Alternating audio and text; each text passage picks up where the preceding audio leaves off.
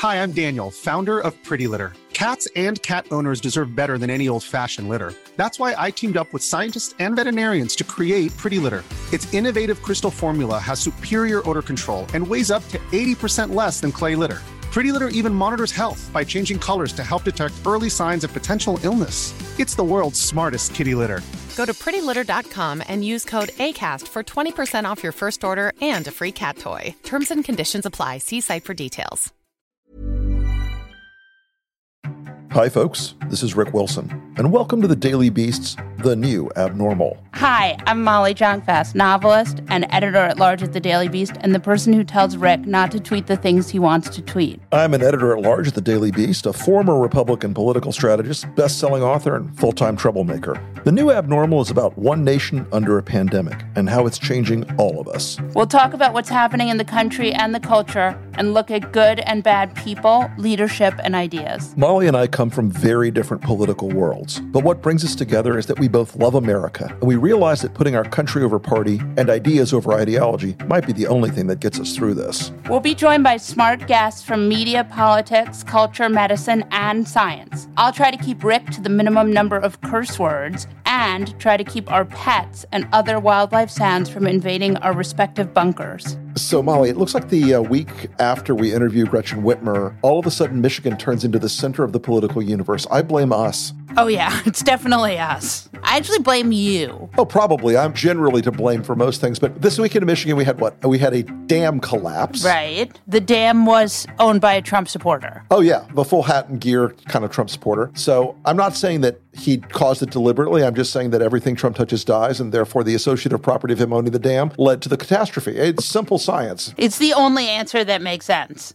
right. But I would say owner of the dam that flooded Midlands in, ignored federal regulations for years. So, just saying. He seems nice. Yeah, good dude. But the big story out of Michigan this week is their Secretary of State did what secretaries of state do, especially now in the era of COVID, and sent out absentee ballot request forms to all the registered voters in the state, Republicans and Democrats. The White House and the president and the Trump campaign and the RNC and the Michigan Republican Party and everybody on Fox News proceeded to completely shit the bed. They lost their minds, declaring this to be the worst and most egregious example of voter fraud in the history of mankind. And so, Molly, let me give you 30 seconds. Give us the dark Republican strategist take on why they're attacking voting by mail, please. Every single Republican state party and every single federal committee, the RNC, the Trump campaign, all the super PACs, every single one of these groups is going to drive mail balloting. They're going to drive early balloting, either through absentee ballots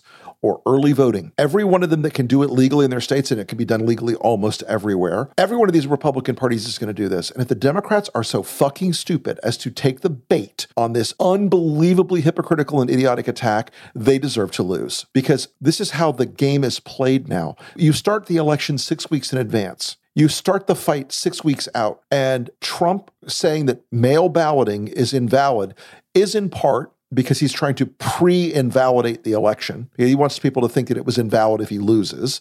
And secondly, he hopes that Democrats will say, oh, well, God, we don't want him to tweet about us. So we inv- uh. fuck that noise. Every Republican Party is going to be doing this. All the state victory committees, what a victory committee is, is it allows the state parties, the state Republican parties, to commingle money with the federal party, with the national party, and do voter turnout operations supposedly for every Republican or Democrat on the ballot ballot. All those victory committees are going to be doing early voting stuff. All the state parties are going to be doing voting stuff. Anybody who's out there saying, this is going to cause fraud and, and it's terrible and all those people are going to cheat. Yes, they're going to do it because it's it works.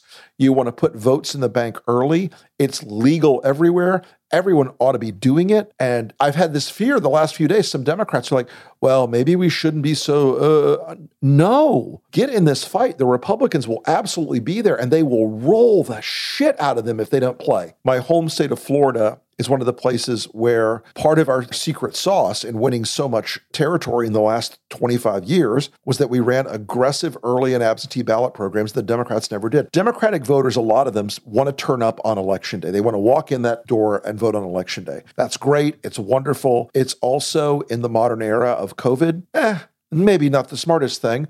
And I'm fearful that the Trump folks are trying to do a two string message.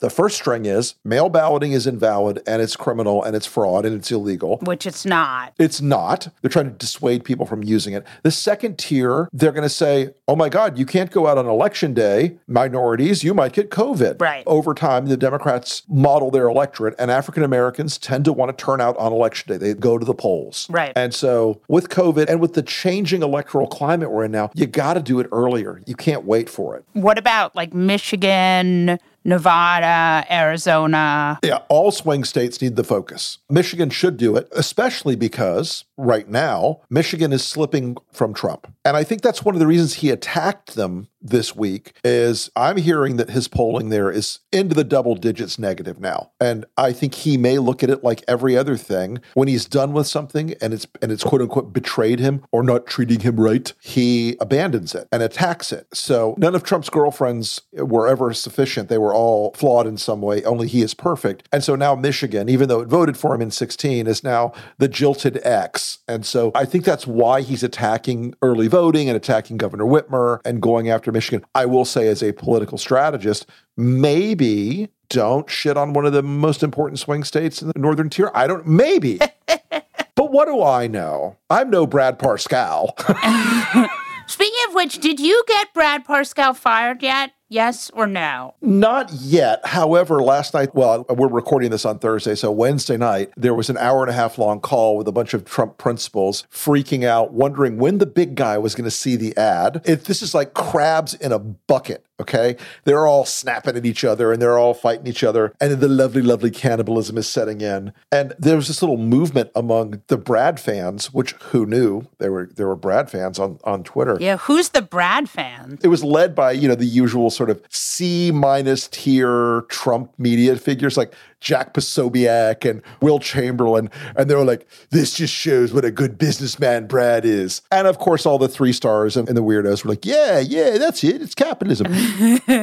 Trust the plan. Of course, I've walked them into the second limb of the trap, which is simple. Brad Parscale is not only making a technical term we use in politics, the term of art we use in politics is a fuck ton. He's making not only a fuck ton of money from the campaign and whatever other goddamn income streams, he's also taking PPP recovery money for his companies. Wait, what? Yeah, Brad Parscale's companies are taking federal emergency recovery money, the PPP funds. Wait, what? How? He has applied for and received PPP funds for some of his companies. Because I don't know, maybe fear of the vid, the deadly peril of the Rona. This is pure Trumpism. There is never anything they can't grift off of. I mean, if this guy was in the middle of the ocean, he would find a piece of driftwood to rip off.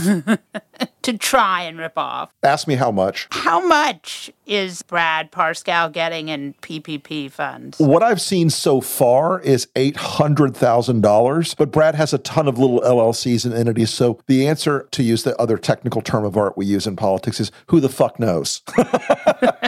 that seems like a lot. So the other thing, Molly, that happened this week with Michigan was suddenly Gretchen Whitmer took a little bump up in the old Democratic Party Veep stakes, didn't she? So what happened? She said she had an opening conversation with him. Yeah, I mean, I think there are a lot of people who used to play the old I'm going to be discreet and politely deny everything game. I think we've just reached a point in our society politically where we're just like, fuck it, I'm in. Well, look, Whitmer's numbers are great in Michigan. If you end up having her as sort of the alchemical element you add to knock Michigan out of the box for Trump, I can make an argument that helps in Wisconsin and Minnesota and Ohio and Pennsylvania a little bit as well. So it's an interesting rumor at the least. And from our conversation, I don't know, I was impressed by her. Kamala, I think, also would be amazing. I think Kamala is one of these people that, with a little more tuning up on the debate stage, look, she put in a couple of A plus performances but couldn't consistently hit. Look, in baseball, you hit 325, you're in the Hall of Fame. You're great, you know? I don't know what that means, but I trust you. But in presidential debates and in presidential campaigning, you need to hit a little better than that. But I think there's a lot to recommend her, including the fact that she brings what I call that prosecutor shit yeah. into an argument, and it's methodical and it's organized. It's well organized, it's strategic. I think she's great. I think as long as he doesn't pick someone that's like Tim Kaine, we're fine. Like, we don't want an anonymous white guy. To this day, I would love to ask Robbie or Philippe or somebody, explain Tim Kaine to me. we should get Philippe back on here and just like ask him that one question. Be like, Tim Kaine, what the fuck happened there? What the fuck happened? I mean, it's like, let me find the least charismatic white guy I know. Oh, Tim Kaine. Boom. He's a lovely person and a very good and competent senator. I've talked to Tim before, and he just wasn't possessed of what we call political felicity. I mean, Molly, luck is real in politics. And I hate saying that. I'm an empiricist. Right. I'm a science guy but I have seen it too many times not to believe in it now. There is something about political luck. And like Hillary Clinton was the most snake bit person to ever walk on a political stage. She had no luck. Whatever it was, she should have given the old gypsy lady a dollar on the train. Yeah, it's because true. she had no luck ever. And Tim Kaine was the same thing. Folks, today we're delighted to have Congressman Eric Swalwell join us on The New Abnormal. Molly and I are glad to welcome Congressman Swalwell because he has had a front row seat on the House Intelligence Committee and on the House Judiciary Committee to a lot of the most consequential things that have gone on in the last couple of years, including the president's impeachment, the Ukraine scandal, the entire uh, Russia scandal with Donald Trump. And he has very much been in the center of all these controversies. So we're looking forward to a great conversation with him today. And my first question is can we talk about the beard? Yeah, it's probably time for it to go. What's happening? So, I worked as a prosecutor for seven years, and it's a button down job. You're in front of juries, you're wearing a suit. And I was like the only one in California wearing suits. Most people are like jeans and collared shirts, the tech bros. And so then I got elected to like the only other job where you really have to wear a suit every day, you know, being in Congress. So, you're clean shaven, you're wearing a suit. And so, this was just for me like the first time in, I guess, like 15 years where I didn't have to shave, wear a suit every day. So, I really just indulged myself, and I'm really sorry I did it. I, I, regret it. Well, I thought it would look cool, but so Mike Flynn is back in the news. Do you think the phone calls between Flynn and Kislyak should be released? Do you want to talk a little bit about Mike Flynn too? Yeah. So let's just back up. He pled guilty twice. He issued a statement saying he was in fact guilty, and the president tweeted that he was fired because he lied to the vice president. So you may not like what happened leading up to the investigation. You may not like that he was ultimately prosecuted, but there's no question that he lied. He said he lied. The president said he lied. The vice president said he lied. Like the warping of that fundamental truth, I don't understand. What's interesting is my parents are Republicans. My brothers are cops. They're Republicans. My wife grew up in the Pence hometown and they're all Republicans. I was talking to a family member last night and they were just giving me this, I call it the Flynn fog, where they were talking about what led up to the investigation. They were talking about about what the judge is doing is wrong. And then finally, I was just like, let's just cut to the chase. Like he said he was guilty. Like it doesn't matter if you don't like how it started or how it's ended. Like he said he was guilty. So like I don't know. It's just the Flynn fog that we're in. But also, didn't he try to kidnap a cleric? Yeah, there's that issue too. Oh, that. Like most national security advisors, but just before he takes office, he's involved in taking hundreds of thousands of dollars from Turkish interests to kidnap a dissident cleric in the U.S. and return him to be murdered. I mean, call me crazy, but that doesn't strike me as like a good resume item. So, Congressman, like during the impeachment hearings, they were pushing forward a line of absolutely spurious, non fact, and spurious reasoning about the Ukraine situation. Do you think there's going to be a similar, are they going to be able to pull that off in the Senate, which is where the action is going to be on the quote unquote Obama Gate investigation? It's hard for me to see that Mitch McConnell is having a happy day thinking about the fact that there are going to be show trials in the Senate now. I think the concern would have been heightened if we weren't in a pandemic, right? I don't think we, frankly, would have moved forward with impeachment if we were in a pandemic. He would have been just as worthy of being impeached, but I think we would have just realized look, like the priority has to be healthcare and getting this economy back up. And so I think the fact that they are focused on this, their priorities aren't straight. But all of that being said, to me, I just see between now and election day this gauntlet that we're going to have to run through of misinformation, voter suppression, welcoming foreign interference. Because on balance, when a president has the worst economy in 100 years and has had all of his leadership flaws exposed in this pandemic, he would be well on his way to being thrown out of office. But I think we have to run that gauntlet. And, and part of that gauntlet is what is going on in the Senate. Can you explain to me what broke Devin Nunes's brain? There's no bias here. I just am curious. It was the Trump flight, right? You know, we had worked with him pretty, worked well together on the Intel committee until Devin Nunes flew on the Trump plane to his district and Trump did a fundraiser. And if you think about it, California wasn't in play in 2016. And Devin Nunes gets the president to come to his congressional district. And next thing you know, he's taking phone calls from the president down in the Intel committee routinely while we're investigating Russia, and then he's doing the midnight run. And so I, I, think he got a little peek at power, and he's just been completely intoxicated and forgot about his duty to be independent and do oversight. I also have to think a little bit of that is that he's got Derek Harvey in his orbit now, and you know that's like a black hole of Craig. but do you think he believes any of the stuff? That question, Molly, I'm, I'm asked that a lot. Like, do they really believe this? And I think when people ask that, my constituents ask that, they're saying like, please tell me that they're only doing it because because it's kind of like pro wrestling, right? Like it's, it's not real, but they're just doing it to put on a show. I don't know the answer to that. What I can tell you is that right after the 2016 election, Republicans and Democrats on the Intel committee were very concerned when we were being briefed about what Russia had done. However, once the president started calling it a hoax and just tweeting at anybody that called into question what Russia had done, Republicans on the committee started privately saying that they were afraid to speak up. And, and one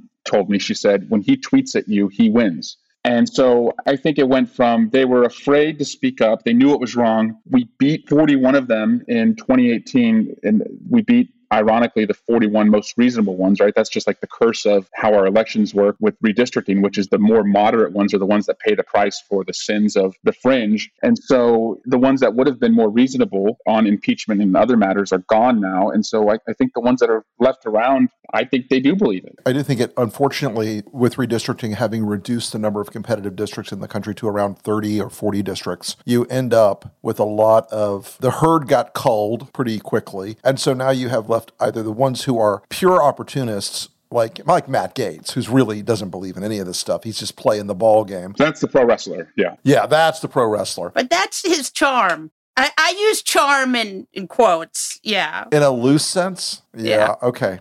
We have to talk later.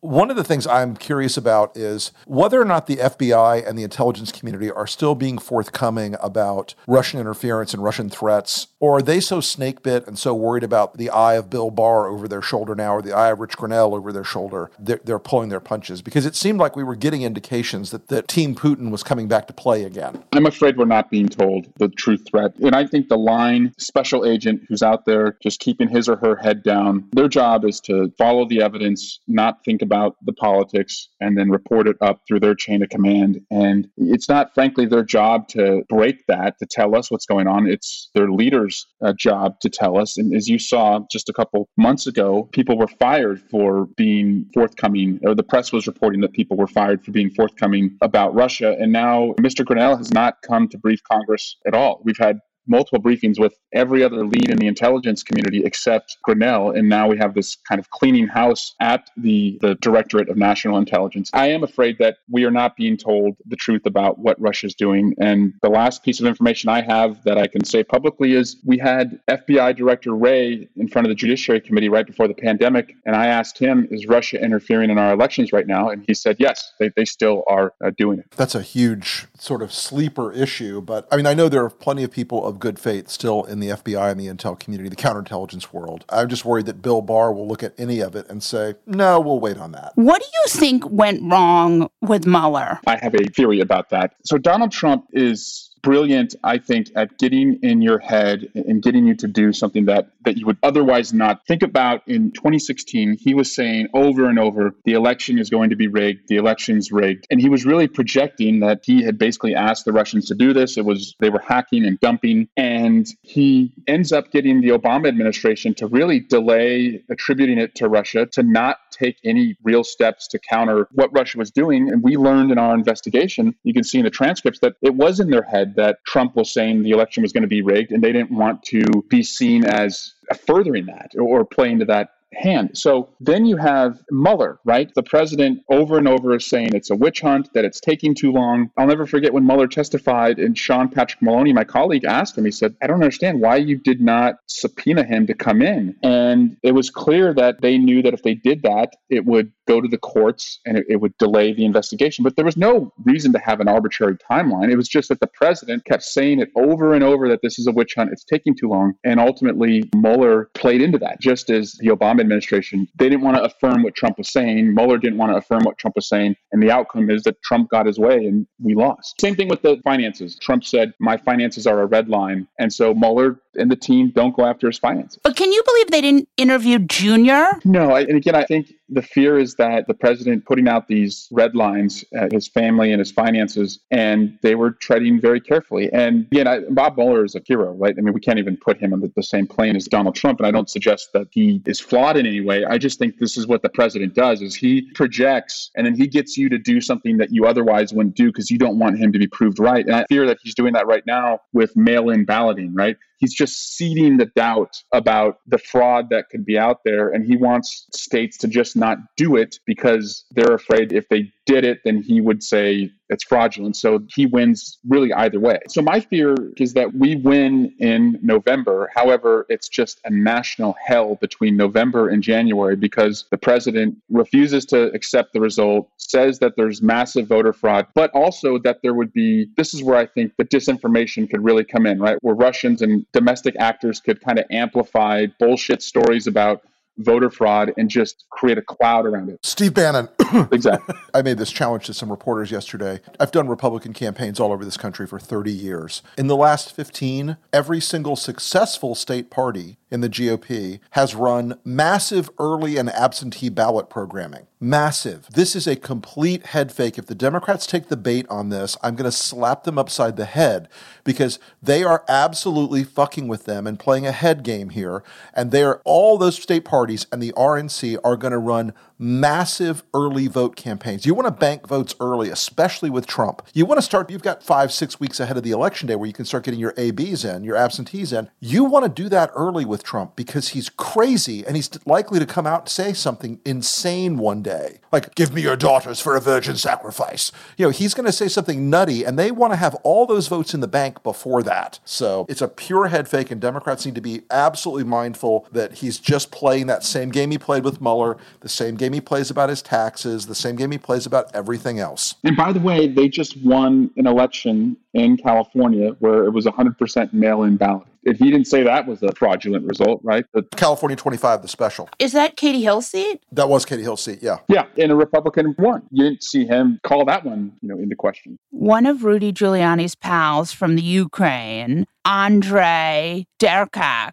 recently released a call between Biden and former Ukrainian President Poroshenko. Can you talk to us about what you think about that? Yeah, this is the gauntlet of foreign interference, voter suppression, and misinformation I, I, was talking about. We can expect, you know, more and more of this. And this is coming from Ukraine. This is, yes, this is kind of out of the playbook of what Rudy Giuliani was doing around the impeachment investigation. I think the fact that we, one, the president deserved to be impeached, but two, I think the fact that we conducted that investigation and showed the world who Inspector Giuliani really is, the lack of credibility he has, I think that probably has inoculated as a collateral has probably inoculated the vice president against these spurious attacks. Frankly, I think when people see this now, they're just like, okay, this is just more from the Giuliani bag of tricks. Do you want to talk a little bit about your presidential run? No. okay, done. That's about as long as it lasted was that exchange. I ran because in 2018 I had worked to try and elect new younger members to Congress and I led an effort to do that and 29 of the 40 that I had supported in their 40s and under won. And so I saw an opportunity to meet this momentum of new energy and ideas with a candidate for the presidency who could work on those issues of gun violence and climate from the White House, student loan debt, you know, issues that our generation have been going through. What I found on the trail was it was funny. You know, a lot of people would say to me, and these are people who were like hosting me in their homes, like supporting me, and, and they would say right before they introduced me, "I'm so glad you're running. I don't know if you're going to win this time, but I'm glad you're doing it, and I'm sure you'll run again." And I'm like, "I'm running to win this time. we're, we're in your house for me to win this time." I came to realize the voters really wanted a seasoned hand, and I think when you look at the candidates that went all the way to the end, the Senators Sanders and Warren and Vice President Biden, they are regarded for good reason. You know, people with experience, and we didn't even know that a pandemic was coming. And so now that I look back on it, like if I was the candidate, I think I could assemble the team that would be needed to take on a, a pandemic. But I actually think, and I'd be interested in Rick's perspective on this as a consultant, I think it would be hard for a younger candidate in a pandemic right now to go up against the president because people may just think, I don't know if I want to roll the dice on a, a young candidate. And that's why I think Vice President Biden actually will be a winning candidate because of his experience. I think, Eric, you've hit on something here. A large part of Biden's brand is that he is viewed as somebody who has been around a competent administration. And that competence is something right now. I'm in a weird spot politically, obviously, as the sort of apostate Republican guy who believes in like the George H.W. Bush version of the GOP that I grew up in, right? This idea of competence and getting stuff done. And when there's a crisis of such a magnitude, you drop all the political bullshit and you call everybody in the room who, can do the job and you get things done. That is anathema to Trump. But I think Biden, who, who look, and Joe Biden would be the first guy to tell you he's not an expert on this stuff, but he knows how to find them. He knows how to get them, and he doesn't feel like he is diminished by having smart people in the room with him. And Trump does. He feels like if somebody's smarter or better at something than he is, that it is a slight to him in some way and not how a leader works. But I think that's where Biden will end up having some viability in this in these debates in this discussion is that he's not ashamed to find smart people to work with him. And I do think a younger candidate would have trouble putting that same image together. And sometimes younger candidates have had to sort of find an older mentor figure to validate them. I think your observation is largely correct. What do you think went wrong with impeachment? We didn't have enough Republicans in the Senate voting for witnesses. I think on the presentation side, there are no regrets. Something occurred to me in the middle of our hearings on the Judiciary Committee as I was thinking through like what we had done and what it had revealed. And yes, we were holding him accountable and he deserved to be held accountable. So, you know, as you started to look at the timeline, when did Ukraine get the fucking money that they were supposed to get that taxpayers, you know, had voted for representatives to give to them? It was only once we started the investigation. So like it showed me you have to stand up to this guy. And one, he's a coward. He always backs down. When you actually stand up to him, he backs down. And Ukraine got the money. So if anything, Ukraine got the money to fight the Russians, and it took a impeachment investigation to do that. Again, he should have been held accountable. I learned that the right result occurred because we stood up to him. You've learned the fundamental lesson of Trump. He is a gigantic chicken shit coward. He's the classic bully figure. He will he will strut and yell and scream and intimidate people, but the minute you punch him in the nose, he rolls over and you've got him. So uh, there's almost no scenario under the sun where Republicans recapture the House, and now the Senate is looking increasingly shaky. Let's hypothesize two things just for just for the fun. On track one, Donald Trump, Joe Biden is struck by a meteorite or eaten by a wolverine or something happens, and Joe Biden's not successful on election day. We have Donald Trump Part Two, National Tragedy Boogaloo. And what happens in the House and Senate at that point, not in terms of impeachment, but in terms of accountability? How does the world feel different to you? What are you thinking? Here's some day one things we need to do to keep the country uh, in line now that Captain Crazy Pants is in charge again for four more years. And the second scenario is more fun. What happens if he loses, hint, hint, I think it's valuable to at least go back and finally get on the record all these things that were fogged over by all the Trump BS machine for the last couple of years. We can't let scenario one happen. yeah, I, I, was going to say. Couldn't agree more. In scenario one, though, I, Democrats right now have a third of government. I think we've been quite effective. What limited resources we've had to be an ankle monitor that he needs. Uh, you know, if we had the Senate as well, it's an ankle monitor and like a probation officer 24 7 around him. So, I mean, his corrupt movements are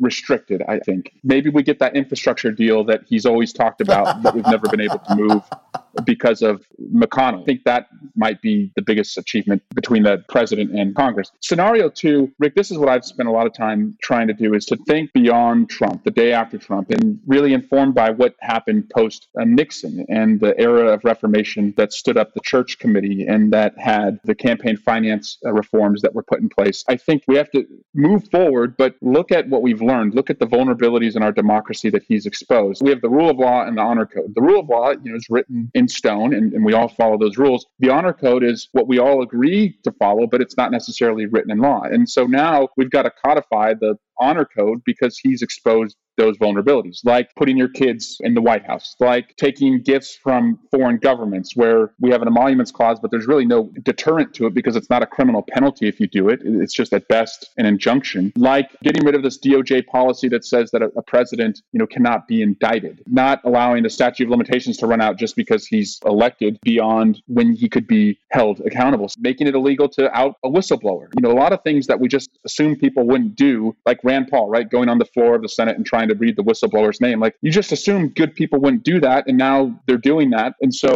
we have to put, I think, in place the rule of law where the honor code has always existed. By good people and Rand Paul, how does that work in the same sentence? Yeah, wait, I have a question. What happened to Rand Paul? What happened to Ted Cruz, right? There's a great ad. I, I just saw it. I think it's called like the Midas Touch. It was on Twitter this morning, but it's Ted Cruz in 2016 calling Trump a liar, describing the Trump as we know it, and then overlaid on that are Trump's comments about COVID. Trump bends people to his will, and it's, it's never the other way around on their side. And so that's why, as I said earlier, you, you just have to keep standing up to him. And what I think I can do from now until election day is to focus on keeping the House and, and candidates that can win the Senate and get people to register to vote. And so I launched yesterday. Uh, it's called Remedy PAC, and we had the first video. It went online. It's got 1.5 million million views now. And it's because it's what I believe is the first direct to camera testimonial of a COVID victim family member talking about her father back in February. We would call it America's Lost Month where he's on his deathbed, not being able to get any tests because they're not available. And the president's at Super Bowl parties, he's at Daytona 500, he's flown over to India, just disregarding the pandemic. At the end of it, she says, We literally have to vote for our lives this November, that my father can't vote. Will you? We're going to continue to try and reach voters with that message that this is truly an election about your health and our leaders and their governance in a crisis. So that's remedypac.com.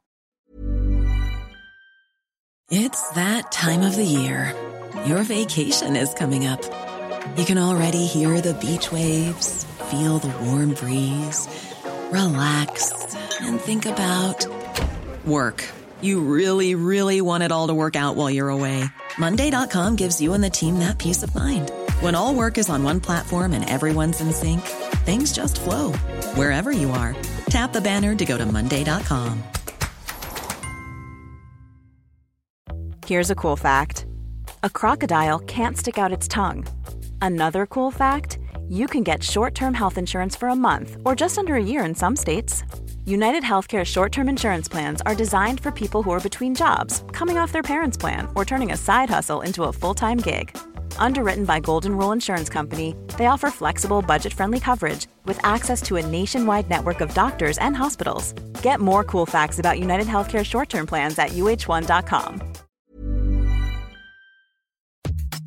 This show is sponsored by BetterHelp. You know, there's something I've really been needing to get off of my chest lately, which is that everyone and their mother should listen to the Andre 3000 album because it lifts my spirits on a regular basis 1000%. We all carry around different problems, big and small, and let's be honest, when we keep them bottled up, it can start to affect us negatively. That's where therapy comes in. It's like this safe space where you can unload all those burdens and start figuring out how to work through whatever's weighing you down. Therapy can make a difference. I know this from firsthand experience, and it's not just for those who've experienced major trauma, it's for anyone who wants to improve their mental well being. Therapy can help you learn coping skills, it can teach you how to set better boundaries, and it can make you be a better version of yourself. If you're considering therapy, why not give BetterHelp a try? It's entirely online, which means it's convenient, flexible, and fits into your schedule seamlessly. Plus, getting started is as easy as filling out a brief questionnaire to get matched with a licensed therapist. And the best part, you can switch therapists anytime at no additional charge. So why wait? Take that first step towards a happier, healthier you with BetterHelp. Get it off your chest with BetterHelp. Visit betterhelp.com slash the new abnormal today to get 10% off your first month. That's betterhelp, H-E-L-P dot com slash the new abnormal. Hey, uh, in case you missed it, the Daily Beast recently launched a crossword puzzle. It's made to let news junkies like us flex our mental muscles with clues based on what's happening in politics and pop culture. Head on over to thedailybeast.com slash crossword dash puzzles to play now. It's a great way to pass the time during the coronavirus, and it's free. We have a very popular segment on our show called Fuck That Guy, where we talk about someone who's really even more appalling than usual. And today, my Fuck That Guy is going to be the New York Post and Rupert Murdoch and Sohrab, who is the opinion editor for the New York Post. So today, which is Thursday, the New York Post, they use an op-ed as a cover story. So again, it's like the uncomfortable and one might even say dishonest using a opinion piece as news and putting it where you might put news but it is the cover says one man's plea the big apple is dying its streets are empty tens or thousands are plunged into poverty. Our leaders have no plans no answers. It needs to end now. Columnist dave marcus on the devastating lockdown page 21 i think that fuck all of these people. I mean, they're confusing the lockdown with the virus, right? Like, how dare people want to keep us from killing ourselves? How dare they? And I've seen a lot of this, and it really just makes me nuts because I feel like uh, we've seen in Sweden and in countries that haven't had a lockdown, people still don't want to die. The whole odd thing about not wanting to die, it really is sort of a deeply wired, ingrained trait in human beings, except for, of course, Rupert and his mighty band of minions. Now, you may have also seen Dave Marcus's prose stylings on the pages of The Federalist. Yes, who funds The Federalist? I don't know, Molly. I will say this the president's allies, and of course, Rupert Murdoch and his constellation of media properties, is by far the single most important media ally or ally of any kind of Donald Trump's, by far. This idea that they're going to have this sort of oppositional defiant disorder interpretation of why we had a lockdown, why we have restrictions on people being circulating out in public, why we're trying to flatten the curve. They have come to believe that this is some sort of socialist plot against freedom and liberty. I feel like they can't think of what it is that why Democrats want this lockdown. They can't think of like a reasonable theory. So they're like, they just want to take our freedom. Freedom! Right? I just did the full uh, Braveheart for you, so you're welcome. I've heard of it before, though. But what I think is interesting is it's like they've decided it's going to be the gun. That sounded a lot more compromising than you meant it to be. it's like they're putting the gun argument on the lockdown. So it's like, well, they want to take our freedom, right? And I think the thinking here is they've completely forgotten that the reason that we have these lockdowns is because of the virus. Right. They continue to conflate scientific advice given by nonpartisan medical and epidemiological and scientific professionals with this idea that this is a deliberate plot to wreck the economy so Donald Trump's feels will be hurt.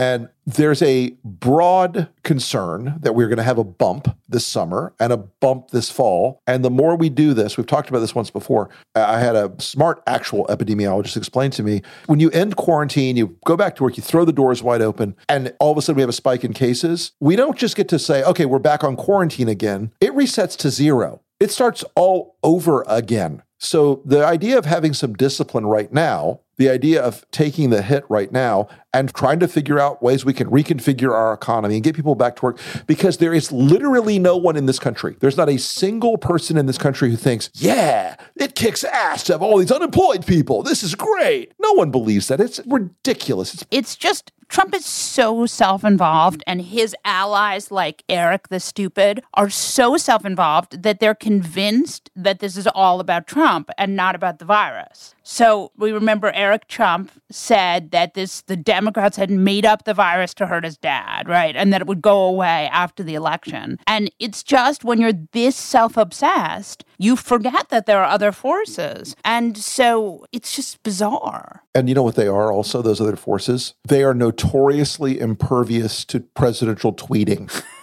Whoa. The virus is the honey badger of the microscopic world. It doesn't fucking care what he says or does. It- all these ideas that there's some ideological overlay to the virus and how we handle it is mind boggling. Well, it's interesting too because if you think about it, well, you'll say, well, you know, South Korea and Hong Kong and Australia, which is actually led by a conservative, and New Zealand, all of these places, they were able to control the virus by testing and tracing. And people will be like, well, North Korea isn't a democracy. And you're like, no, but South Korea is. the ideas that emerge from any kind of request for personal or societal discipline were once interpreted as things conservatives believed in is that we had to constrain our baser impulses. We had to manage our lives in ways that didn't just that weren't just run by the lizard brain or the hind brain and that elevated big longer strategic and moral decisions. Well now it's like well f- screw grandma. I need to i need to go out. I got to go to applebee's man. I need those deep fried sheep dip deep shit whatever that they serve there. Well, what about the woman with her long roots? you know, Molly, right now, as I've said, I feel like I've got a mullet coming on here. I need a haircut desperately. but I'm just going to have to go out in the backyard with the Flowbee and, and do it myself. I'll just do it. I've shaved the dogs now. I have like I'm really figured it all out. Well, come on down To. Florida. We'll go take the truck and go mudding, and you can shave my head. Yeah, I don't know what any of those words mean. That's going to be the best That day we'll ever. live stream me shaving your we'll head. live stream it for charity. That's right. That's right. For to raise awareness. All right. So Rick, who's your fuck that guy? Well, I have a fuck that woman this week. Not in the Matt Lauer way. I threw one for you. See, I threw, I, gave know. you I wrote a very mean piece about how Matt Lauer should stay canceled. My fuck this guy of the week is a woman with the poetic name of Jo Rae Perkins. Jo Rae Perkins. Who is Jo Rae Perkins, Please you ask? tell me. Jo Rae Perkins will be representing the Republican Party in the great state of Oregon in the 2020 United States Senate race. What makes Jo Rae Perkins so special? It's a letter, Molly. it's a letter that falls after P and before R. Does she trust the plan? She trusts the plan. The Republicans in Oregon have elected for their candidate for U.S. Senate a full blown nutcase QAnon supporter. Of course they have. She issued a video after her election holding up a QAnon bumper sticker where we go one, we go all. Perkins said in the video, reciting the QAnon slogan I stand with President Trump. I stand with Q and the team. Thank you, Anons. Thank you, Patriots. And together we can save our republic. So, this is what happens when a party is consumed by a cult figure. This is what happens when you, all those bitching and moaning Trump supporters, the establishment sucks, man. They're horrible. Those guys don't know nothing. They're like awful. They're stupid. Well, guess what? The establishment would have kept a goddamn conspiracy lunatic off the fucking ballot. And now, look, it was a long shot anyway. Yeah, I Merkley was, gonna probably going to win anyway. I think think we're pretty safe. But now Merkley's going to win with like 97% of the vote because she's a complete batshit nut job. I want to also have an ancillary fuck this guy to the head of the current NRSC, Senator Todd Young of Indiana, who was asked about Jo Rae Perkins and said, I don't know anything about that. I'll have to learn more about it. but the NRSC tends to support Republican candidates, as you know. Dude, learn to say no. Learn, there's an example of this, and it's a perfect example. When David Duke was running for governor of Louisiana in 1991, you know who issued a fuck this guy on him? George Herbert Walker Bush, who said, We're going to dispatch the Republican Party down there to beat the shit out of this guy. We're going to beat this candidate. We ran basically Edwin Edwards, the Democrats' campaign for him, on the theme of, and Edwards was a notorious crook. Vote for the crook, it's important. This is where this kind of conspiracy twaddle gets into the DNA of the party, of any party, and destroys it. So they're going to have to go right now. Oregon was already out of reach. Let's just posit that right now. Really? But this You is still going to be. say. This is the kind of thing, though, that spreads. Right. This is the kind of shit that spreads. And you know what? I'm sorry, call me crazy, but even in the great state of Oregon, I could make a case that an excellent candidate who was running on a platform of, say, I don't know, individual liberty and personal freedom and innovation and Guns. constitutional loyalty. Guns. I can hear you say guns. Have you been to, Well, to no, Eastern I'm saying that you could maybe have a gun candidate there. I wouldn't because I have a soul. But yes, continue. Sorry. You'd be shocked how much like Eastern Oregon is like Alabama. Yeah. But anyway, but the fact of the matter is, you've now got a candidate who is so far outside the boundaries that there won't be follow on candidates who are of high quality. There won't be people who say, oh, yeah, Jo Rae Perkins ran on a centrist Republican platform in a left leaning state and managed to do 36%, 38%, Right. 40%. Now it's going to be Jeff Merkley's going to win by 9,000 cajillion percent. And future candidates are going to go, no thanks. I'll have to run against the QAnons or the Trump crazies, and I'm not going to bother. I think political climates are always better when they're when they're not so homogeneous. But that's just me. I would like to remind you that in your state, you have a woman running for Congress who is just about as batshit as they come. would you be referring to Laura Loomer? I would be. Laura Loomer has been denied her free speech rights by those horrible social media companies because her ideas are just too powerful, Molly. She chained herself to the uh, headquarters of Twitter. so let me tell you a little bit about that seat. Yeah, tell us about that seat. What district is it? Uh, It's Florida's 21st congressional district. The number's been changed a few times in the last couple cycles of redistricting, but it, the 21st is one of the bluest of the blue. And Lois Frankel is a harsh, grating, terrible candidate. She's god awful in a thousand different ways. You would want to peel your eyeballs out after listening to Lois Frankel berate you for an hour. I promise you. So should we have her as a guest? Yes, right? Not if you want to remain friends. But let me say this Lois Frankel will take Laura Loomer out and beat her like a cheap government mule. I'm going to argue, I don't know the numbers right now. I'm going to bet you it's probably one of the highest performing Democratic districts overall in the country. It's going to be in the top 10 no matter what. So Laura Loomer's Griftapalooza down there. Ironically, little known fact, Laura Loomer's consultant ran Donald Trump's 2016 Florida operations. Oh, you don't. Well, a woman named Karen say. Giorno. And guess who Karen Giorno was? I think she may still be, I don't know for sure. She's business partners with our good friend John Cardillo. John Cardillo, who correctly predicted you were in jail. yeah, by now I'd be in jail. It's been three and a half months. right. The Durham investigation was after me. What's interesting about John Cardillo is in my head, he's Michael Caputo. Even though I know that he's actually less legitimate than Michael Caputo, for some reason I have them confused. He's one of those guys that somehow Twitter got famous. He used to have one of those radio shows down in Delray Beach or somewhere like that. The kind of radio show where you pay for a slot on Sunday night. I don't know, like 400 bucks a night or something like that. And you go in and So not quite Bill Mitchell. I think Bill Mitchell is actually a separate kind of weird internet phenomenon because he is, of course, it's actually like a sort of a titanic competition between dumbfuck supervillains. Jim Hoft and Bill Mitchell are always fighting to be the dumbest motherfucker on the internet, and it's gorgeous to watch. Anyway, I still think Bill Mitchell is the dumbest person on the internet, and I don't think that's a controversial opinion. look the Gateway Pundit. Right, it's true. He's always punching above his weight. Yeah, that's certainly true. I like it when the president of the United States retweets the Gateway Pundit. Right? He has his finger on the nuclear arsenal. Wah, wah, wah. He's retweeting a Seth Rich conspiracy theorist. On that note, we'll wrap up this episode of The New Abnormal from The Daily Beast. In future episodes, we'll be talking with smart folks from The Daily Beast and beyond from media, culture, politics, and science who will help us understand what's happening to our country and the world. We hope you'll subscribe to us on your favorite podcast app and share the show on social media. We're just getting started and don't want you to miss an episode. If you'd like to follow us on Twitter, I'm Molly Jong-Fast and he's the Rick Wilson. Thanks so much for listening, and we'll see you again on the next episode.